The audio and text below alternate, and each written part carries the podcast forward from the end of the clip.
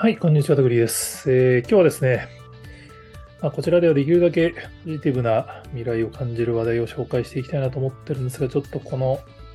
話題はね、本に何度も記事を書いているのもあって、ちょっともう一本だけ書こうかなと思ったので、ジャニーズ事務所の性加害問題の記者会見について記事を書いたので、ちょっとご紹介しておきたいと思います。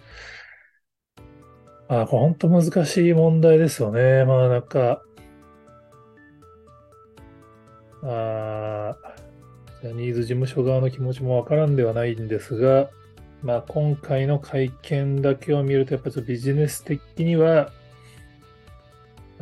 甘めにつけて50点って感じですかね。その、まあ、今回、あの、記事のタイトル、始まったスポンサーのジャニーズ離れ、長年の忖度の反動はどこまで広がるかって書いたんですけど、まあ、この問題、その3月に BBC が報道してから、まあ、大手メディアの間でも話題になり、まあ、4月ぐらいからだんだんとメディアが報じるようになって、5月に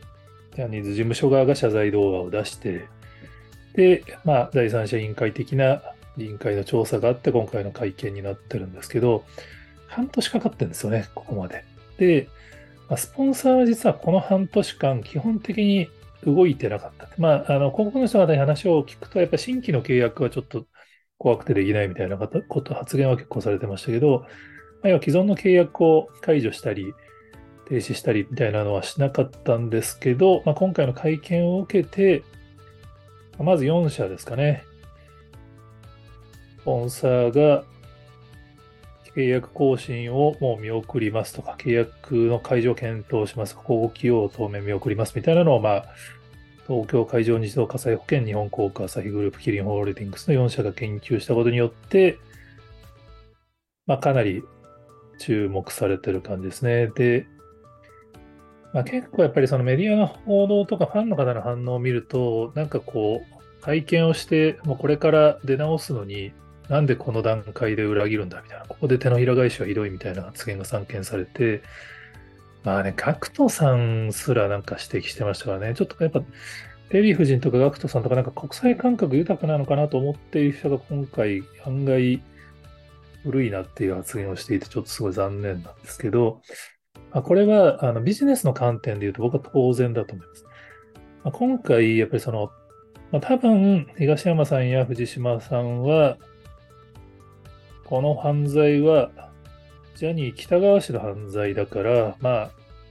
あ、ある意味彼らも被害者だという心情があって、それをもとに、まあ、自分たちが立て直しをするので、まあ、見ていてください、待ってくださいっていう意味での会見だったと思うんですけども、残念ながら違うんですよね。その今何が注目されているかっていうと、もうその史上最大の性犯罪、まあ、最過去最悪の性犯罪を北川氏個人が行ったっていうのも誰ももう、あの、もうすべ、すでにもう事務所側も認めたの、も議論の余地はないと思うんですけど、ポイントはやっぱり事務所がそれを隠蔽し、まあ、なんならサポートしてたんじゃないかっていう疑惑があるので、やっぱ事務所側の体制が、まあ、問題提起されたように解体的出直しができなければいけなかったんですよね。で、本当に残念だったのは、やっぱその、第三者委員会的な委員会が、まあその、ある意味、すごいいいパスを出してくれてたんですね。もう解体的出直し必要であると。その、社長が退任するレベルで、本当にその向き合わないとダメですっていうのを提案してくれて、それをもとに会見があるので、多分スポンサー企業は、それがされるのかどうかまで待ったんですよね。本来であれば、もうこの半年間もこの騒動が話題になってたんで、芸能人の不倫とか薬物問題で速攻広告主が契約切って訴訟とかするような時代なのに、こんなに半年間放置してたっていうことの方が、海外からしたら異常なんですよね。でも、多分、スポンサー企業からすると、まあ、当然そのタレント自体は、あの、性加害をしたわけでもないし、まあ、場合によっては被害者の場合もあるんで、そのすぐ切るっていうのはできなかった。よくこの記者会見まで何もせずに待ちましたねっていう状態だったんですけど、まあ、今回、まあ、ポイントとしては性加害の事実を認めるか、経営体制を刷新できるか、同族経営問題の資本構造を払拭できるか、社名を刷新レベルするレベルで解体的な話ができるか、被害者が満足するレベルで謝罪保障ができるかっていう論点が5つぐらいあったんですけど、残念ながら今回の関係は、性加害の事実は認めたものの、経営体制も結局その東山さんが社長になるっていう意味でのこの会社のフロントの看板は書き換わったように見えるかもしれないですけど、これビジネス的には何も変わってないですよね。藤島さんは代表取締役のままですし、まあ、結局資本が100%藤島さんが持っているっていうのがあのビジネス系のメディアから指摘されている問題で、やっぱここに外部の資本なり、外部の経営者を入れないとダメだっていうところだったのに、今内部の人が、まあ、特に長男と呼ばれてる人が昇格するっていう意味での、まあ、正直何も変えるつもりがないんだなって見えちゃうんですよね。やっぱり最悪なのは社名も変えないって宣言してしまったところで、最後の質疑応答の過程で、まあ、井ノ原さんが、まあ、助け舟を出す形で、社名を変えることも今後検討するっていうふうに言い直しましたけど、ちょっと東山さんの問題認識が、やっぱり内輪の問題認識なのかなっていう印象が非常に強かった会見だったと言わざるを得ないかなと思います。でやっぱり、ま、被害者対性加害問題当事者の会も満足してない反応でしたから、これはやっぱりスポンサー企業としては、これはやっぱりリスクがありすぎるんですよね。しかも、東山さん、新社長になるって言ってますけど、年内家の数を続けるって言ってますからね。そのディナーショーとか、舞台とか、まあ、東山さん的には当然自分のファンをないがしろにできないっていうタレントならではの心遣いだとは思うんですけど、やっぱり問題のやっぱり規模を読み違えてるんじゃないかなっていうふうに見えちゃいましたね。そうするとやっぱりスポンサー企業からすると、ちょっともうこれ以上待てないって話だと思うんですよね。なので4社がま少なくとも見直しや停止を言及したっていう。これは多分ですけど、広報担当がメディアの取材を受けた時の発言の上げ足を取られてる可能性もあるんで、かなりメディアの報道がき多分企業側の発言より厳しくなってる可能性はあります。しかも、ジャニーズ事務所のスポンサー企業って100社超えてると言われてるんで、100社のうちの4社しか実は言及してないっていう言い方もできるんですよね。このここに及んだ実は日本の国主はまだジャニーズ事務所を守っているっていう見方もできるんで、これは当然そのタレントのファンからのあの批判も怖いし、そのタレントを攻撃するように見えてしまうのもやっぱり問題の本質が違うって話ではあると思うんですね。僕自身はあの前の記事で、あ まあ、当然あの、嘘をついたりするのはダメだよみたいな記事を書いたんですけど、もう一つその対応が不十分じゃダメだっていうのと延長で、逆にその事務所を罰しないんだったら、事務所、そのタレントを守りたいんだったら、事務所を逆にその広告主が揃って約束させるっていうのも選択肢としてあるんじゃないかっていうのは、そのタイガー・ウッズをナイキが支援してた例を元に紹介しましたけど、まあ、その辺が広告主がどう出るかですね。まあ、一部の広告主は、そのジャニーズ事務所にタレントとの直接契約をこの段階で打診してるところもあるみたいで、これはちょっと面白いなと思いました。まあ、面白いっていうのも言い方おかしいですけど、そのジャニーズ事務所にお金を支払い続けるっていうのが、その性加害の、まあ、隠蔽をし、サポートしていた事務所にお金を渡さずにタレントだけを守るっていう意味では一つの選択肢としてはありだな。で、この辺はやっぱり事務所側が甘く見ているのは、やっぱりその、日本と海外の温度感の違いだと思うんですよね。なので僕は今、外資系企業注目してます。今回意外だったのは、外資系企業のそのマーケティングにおけるトップである P&G が、会見の前にタレントの新規起用を実はしてるんですよね。そのファブリーズ、平野翔さんが起用されていて、まあ、2B に移られたので、平野翔さんの広告は、まあ、実は退所してからしばらく流れてるって珍しいケースだったんですけど、最終的には終了して、なにわ男子と新規契約してるんですよね。これはね、正直 P&G にしてはえらいリスクを取ったなっていう印象です。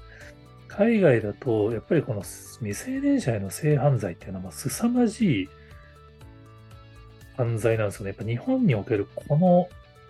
ガクトさんとかのデヴィ夫人が擁護するっていうのはちょっとね、理解できないレベルです。まあ、やっぱりこれは男性なのか女性なのかっていうのは結構日本社会において大きいと思うんですけど、これ、やっぱね、被害者が数百人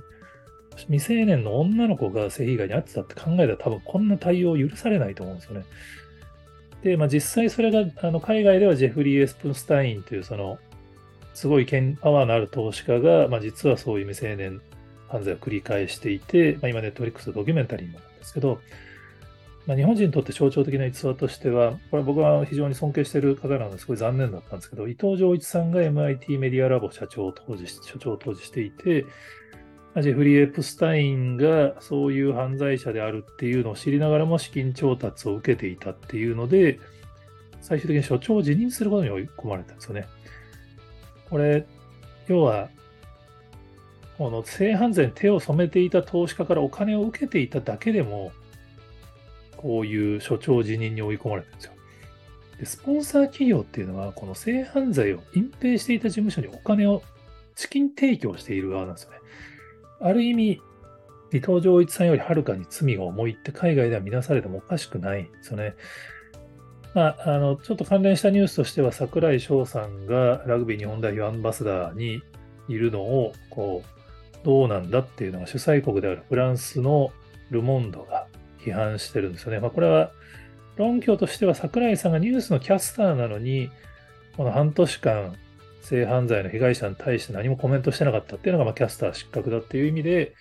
キャスターとしてこのラグビーのワールドカップに来るのはいかがなものかっていうことらしいですけど、こういう指摘が今後グローバルの広告主にはスポンサーであることに対する問題的指摘も多分ね、あり得ると思うんですよね。わかんないです。今のところ P&G はメディアの取材に対して、具体的な行動計画を事務所に対して提示することを求めたって言っていて、まだテレビ CM 起用をどうするかは判断を保留してます。まあ、マクドナルドなんかも引き続き状況中止って言ってるので、まあ、僕は先に外資系企業があの判断、行動するかなと思っていたら、日本企業4社が先に行動しているっていう状況になったんですけど、まあ、100社いますからね、これがその雪崩が起きるのか起きないのかは結構今後の